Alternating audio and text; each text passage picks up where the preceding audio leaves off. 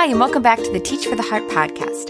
I'm your host, Linda Cardamus, and we're here to give you the ideas and inspiration you need to overcome your teaching challenges and make a lasting difference in your students' hearts and lives.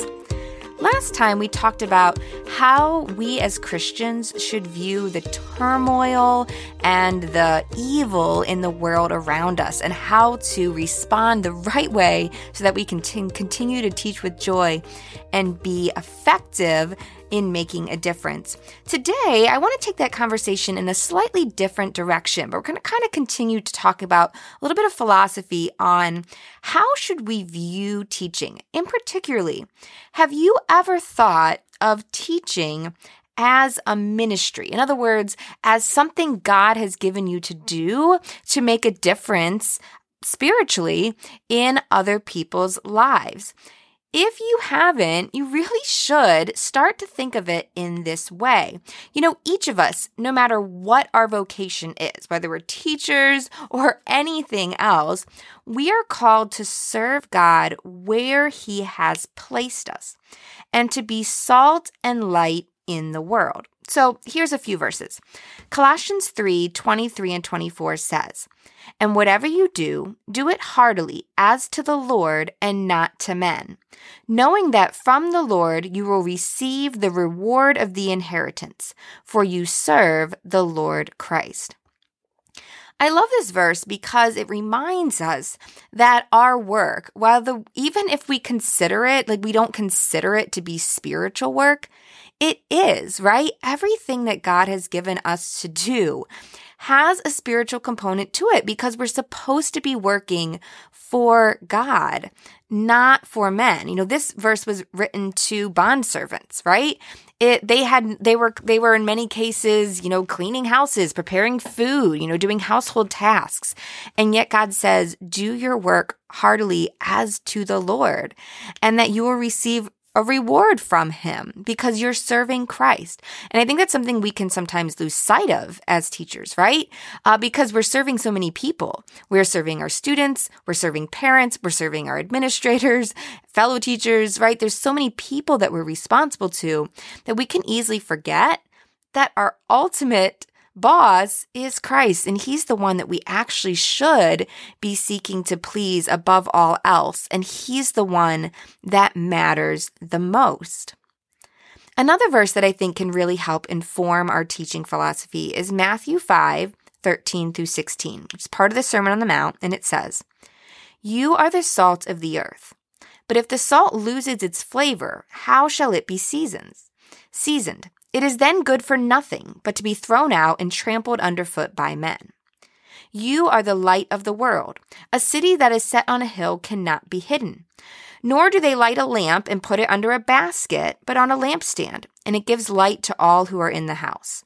Let your light so shine before men that they may see your good works and glorify your Father in heaven." These verses teach us that no matter what we're doing, uh, whether we're at work, or at home, or with our family, or with our friends, we are called to be salt and to be light. So salt preserves, at least that's what it was used for in those days. It was used to preserve meat. And so the salt would be placed in the meat and it would keep it from decaying as quickly. And so as Christians, we are called to slow down the decay in the culture around us and to make a difference in that way.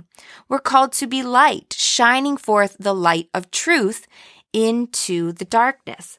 And I I think both of these these scriptures speak so much to what it means to be a teacher, or at least what it should.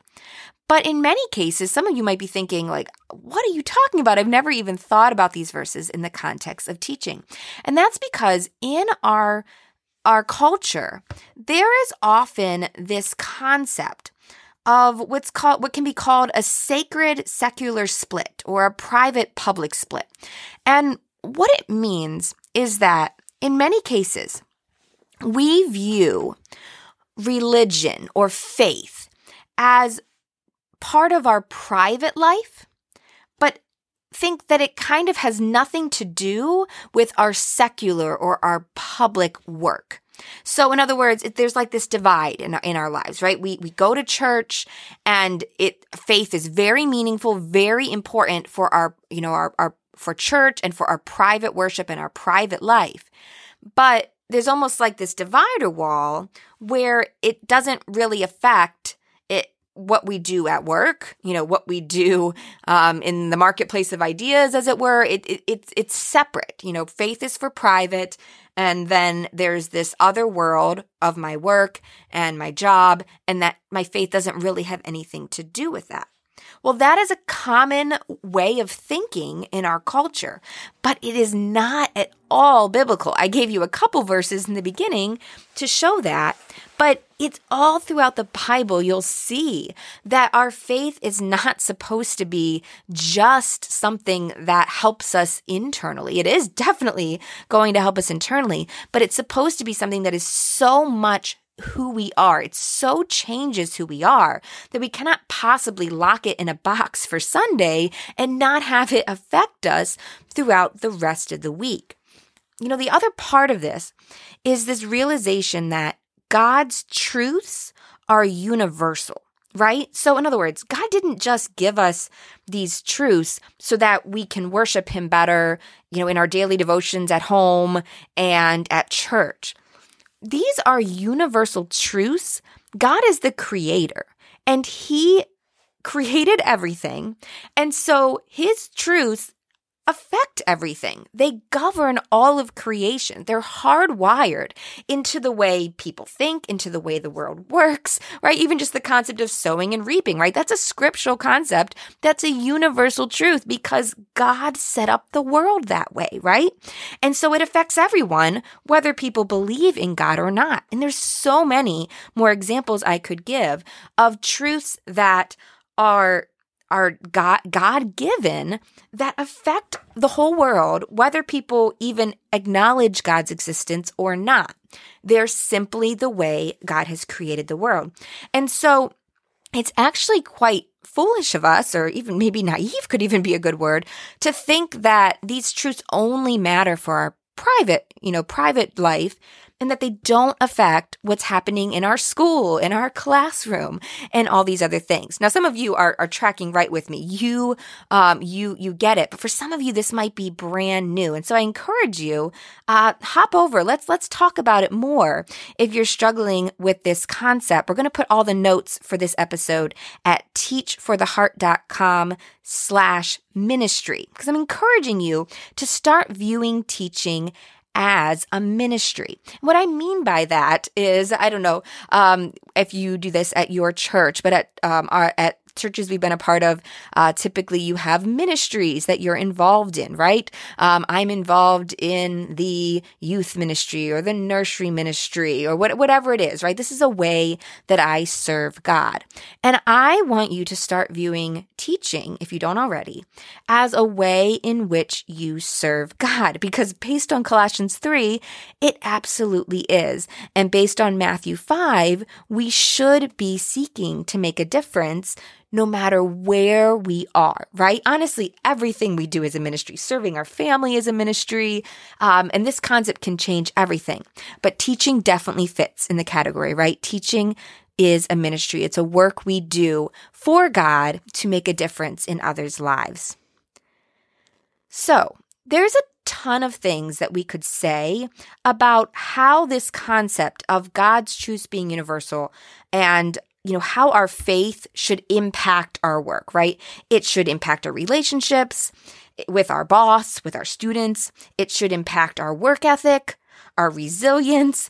There's so many things we could go into. But today, I kind of want to try to focus on the concept of making a difference in our students' lives, right? And this is a challenging topic because depending on where you teach, There's could be a lot of limitations on this, but I think what I'm going to challenge you is to not just look at, okay, there's limitations, I can't do anything, to look for what you can do within the limitations that you're given. Okay, let me back up. What are we even talking about? Well, we all know that as teachers, one of our biggest goals, I don't know about you, but for me and pretty much every teacher I know, is we want to make a difference in our students' lives, right? Of course, we want to see them succeed academically, right? We want them to do well at English and math and history and science. But we also want them to walk away from our class better equipped for life than they were when they started, right? We want them to develop these character qualities. Uh, we want to help them with the issues that they're facing, right? That's kind of, I think that's hardwired into teaching. It's part of the reason we do it is we want to make those deep impacts in our students. Well, if we believe the Bible, we know that Jesus is actually the answer that so many of our students are seeking for. Whether you teach in a Christian school or a public school, Jesus is the answer to so many of their problems, right? Um, he is what they ultimately need, right? So many of these identity issues, you know, trouble with peers, trouble, Jesus ha- holds the answer to those. Um, so the fir- whether or not we can tell our students that, the question is, do we believe that? Do we remember that truth? And so that's the first thing. We have to remember and understand that truth because so often we get bogged down in just the logistics or, you know, just the overwhelm of the situation. And we can lose sight of that, that what they really need at a core level, the spiritual answer is Jesus. And that's where the answer starts, right? And once you have Jesus, then all of these other things can fall into place. So my point is we can't ever forget that, right? We can't always speak to that. You know, sometimes there's physical needs that we can address, and so we address those as we can, but we can't ever forget about the spiritual element. Even if we can't speak to it, we need to keep it in mind because when we're keeping it in mind, then when the opportunity presents itself, we'll take advantage of it. So, what does this mean? Well, depending on where you teach, this looks very different. In a Christian school, you can be open and clear and talk directly with students about Christ, and you should. In a public school, it, you have a lot of restrictions, but we're going to talk a little bit in a, in a little bit about some things that you can do. So my point is, though, whether you have free reign or a ton of restrictions, we need to all start from the same premise, an understanding that our students need Jesus and that we should be looking for opportunities to do what we can legally to point them to him. One of the things that I found to be super helpful in this regard is a diagram that we've actually been talking about in our life group at church uh, for the past couple years. And it's um, a diagram um, put out by, I believe, Matthias Media. And I'm going to describe it to you, but I'll also have it, if you want to go take a look at it, at teachfortheheart.com slash ministry. So what this diagram is, is it has an arrow. And it has this idea of moving people in stages. So the first stage, it says, is they are far away from God. They don't maybe even know anything about him. The next stage, so one step to the right, is contact. So they're in contact with a Christian. Uh, the next stage over is talking. Um, someone is talking with someone about, about Christ. The next step over is the gospel. At this point, they're actually being presented with the gospel. And then, so, so you got these steps, right? So far away, then contact, then talking, then the gospel. Um, and each of them is like one step to the right. And then at some point, um, they would become a person might become a Christian. And so at that point, they're transferred from the domain of darkness into the kingdom of the sun, right? They have become a new create, creation. After that, there's still more steps though, right? Um, there's growth, there's struggles, there's training to eventually reach a point of maturity in Christ. So the idea of this diagram is that, um, you know, you don't go from far away from God to maturity in Christ in one step, right? Typically, it takes these multiple touch points, and each one of these little pieces might might take could take years even, right? It could take multiple touch points to even move through each of these phases. And it's not about the phases, it's about this concept that from for someone to go from being far away from God to being a dedicated follower of Christ is a process. And often, um, it often is not something that one person takes them through the whole process, right? There's often multiple people that are involved in getting a person to a point of maturity, helping them mature, right? So going from far away to talking, to contact, to talking, to the gospel, to actually becoming a new Christian, and then through the growth and struggles and trainings of Christianity, finally to maturity in Christ. So why do I bring this up at all? Well, I bring it up because, um, especially in public schools, but no matter where you teach, I think this can be a really helpful concept for us to realize, because sometimes it's easy to feel like, man, like I can't share the gospel with this student. What's the point? Like there's nothing I can do. My hands are tied. But that's not actually true, because uh, all we are called to do is, if we can just be a small step along this continuum and move people just one step to the right, one step closer. You know, so students that are far away, maybe have never heard of God. Maybe there's an opportunity in our class to have a lesson about various religions. And so it gets them thinking a little bit, right? Um, contact. If they know you're a Christian and you are constantly portraying love and patience and grace, and you they know that you care about them, that makes them think. That is a step um, to the right. Um, and at some point, there may be opportunities where you can legally um, actually talk with students about some of these things. And you have to be very careful to do it legally. I'm not at all telling you to do something that's not legal. Um, and we'll get to that in a second. But there's absolutely an opportunity. We can look for opportunities to move students one step over. And we should never discount those small interactions that we are able to have with them. Now, if you're in a Christian school, you might be working really focused and really blatantly and obviously on that right-hand side, right? With the with the growth, the training, uh, helping students through struggles, um, bringing them to maturity in Christ. You might be able to actually give the gospel to students that aren't saved. You might even get the opportunity of praying with someone and helping them become a new Christian. So you can be much more overt on both sides, right? Both on the evangelism and the discipleship side. Um, and that is just an incredible privilege of teaching in a Christian school. But regardless of of where you teach, we can all make a difference within what is allowed, within whatever um, boundaries there are at our school. Now, we've had whole episodes before on how you can share faith and what is legally Uh, um, allowed in public schools and what is not. So I'm not going to go through all of that here. I'm going to link to that article at teachfortheheart.com slash ministry. We have a whole article about what is and isn't allowed. And you might be surprised, actually, um, how much religion and faith can be discussed as long as it's done in the right way. But it is very important that you do do it within legal bounds. Uh, otherwise, you could find yourself in trouble. We also have a free training uh, that will help you in this and answer a whole lot of your questions. So if you teach in a public school, I strongly encourage you to grab our free Teach With Faith, Not Fear training. And that's with David Schmuse, who's the uh, executive director of Christian Educators Association, which is a wonderful organization um, that can help in their They are very knowledgeable about what is and isn't allowed in public schools, so I'm so thankful for their partnership. We will link to all of these resources and to C E A I, once again, at teachfortheheart.com slash ministry. So as Christian teachers, we want to view teaching as a ministry. We want to be seeking to move people to the right. And finally, we can never forget the importance of prayer. We talked about this in our last episode, uh, but it just cannot be overstated how important prayer is.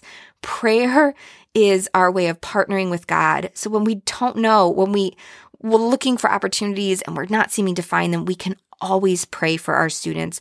We can always make a difference in that way. And it truly does make a difference. It's not just words floating on the air. It's truly, truly making an impact in that way. And we can never, ever forget about it. We can pray directly for our students, and we can pray for ourselves, that we would see the opportunities, that we would have wisdom, and that we would interact as God allows, and that He would bring us opportunities to do that.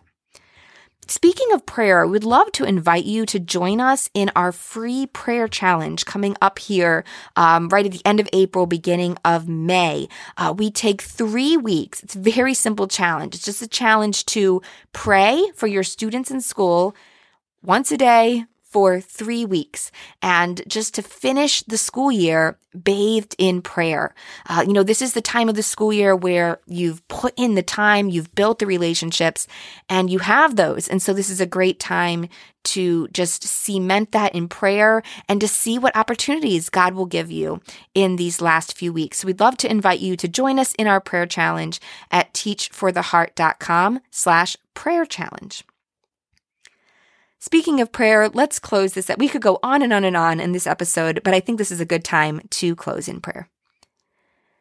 Father, thank you so much just for your great goodness to us. And I pray that you will help all of us to see our teaching as our work, part of our work for you, and that you'll help us to view it in that way, that we'll work uh, heartily for you, and that we'll also look for opportunities to make a difference um, for eternity and to help our students find the answers that they truly need. And I pray that you'll um, give teachers in Christian schools great boldness to speak your truth. And I pray for teachers in public schools that you'll give them wisdom, that they will know, um, know when and what to speak and how they can speak that. I pray that these trainings we have will be helpful to them, and that you will give them boldness as well, um, but boldness and wisdom um, and clarity to uh, make a difference in the lives of their students. Thank you so much for your great goodness to us. In Jesus' name, amen. Once again, all of the notes and links for this episode you can find at teachfortheheart.com slash ministry. And um, I, you can find this link as well, but you can also go directly to teachfortheheart.com slash teach with faith to get that training that will help you uh, know exactly what is and isn't legal, and help answer so many of your questions about how you can uh, bring up topics of faith and religion in a way that is legal and ethical. Thank you guys again so much for being here. We hope to see you inside Teach with Faith. Hope to see you inside the prayer challenge. Both of those are absolutely free. Um, and we look forward to speaking with you again soon as well. In the meantime, keep growing, keep striving. You really are making a difference.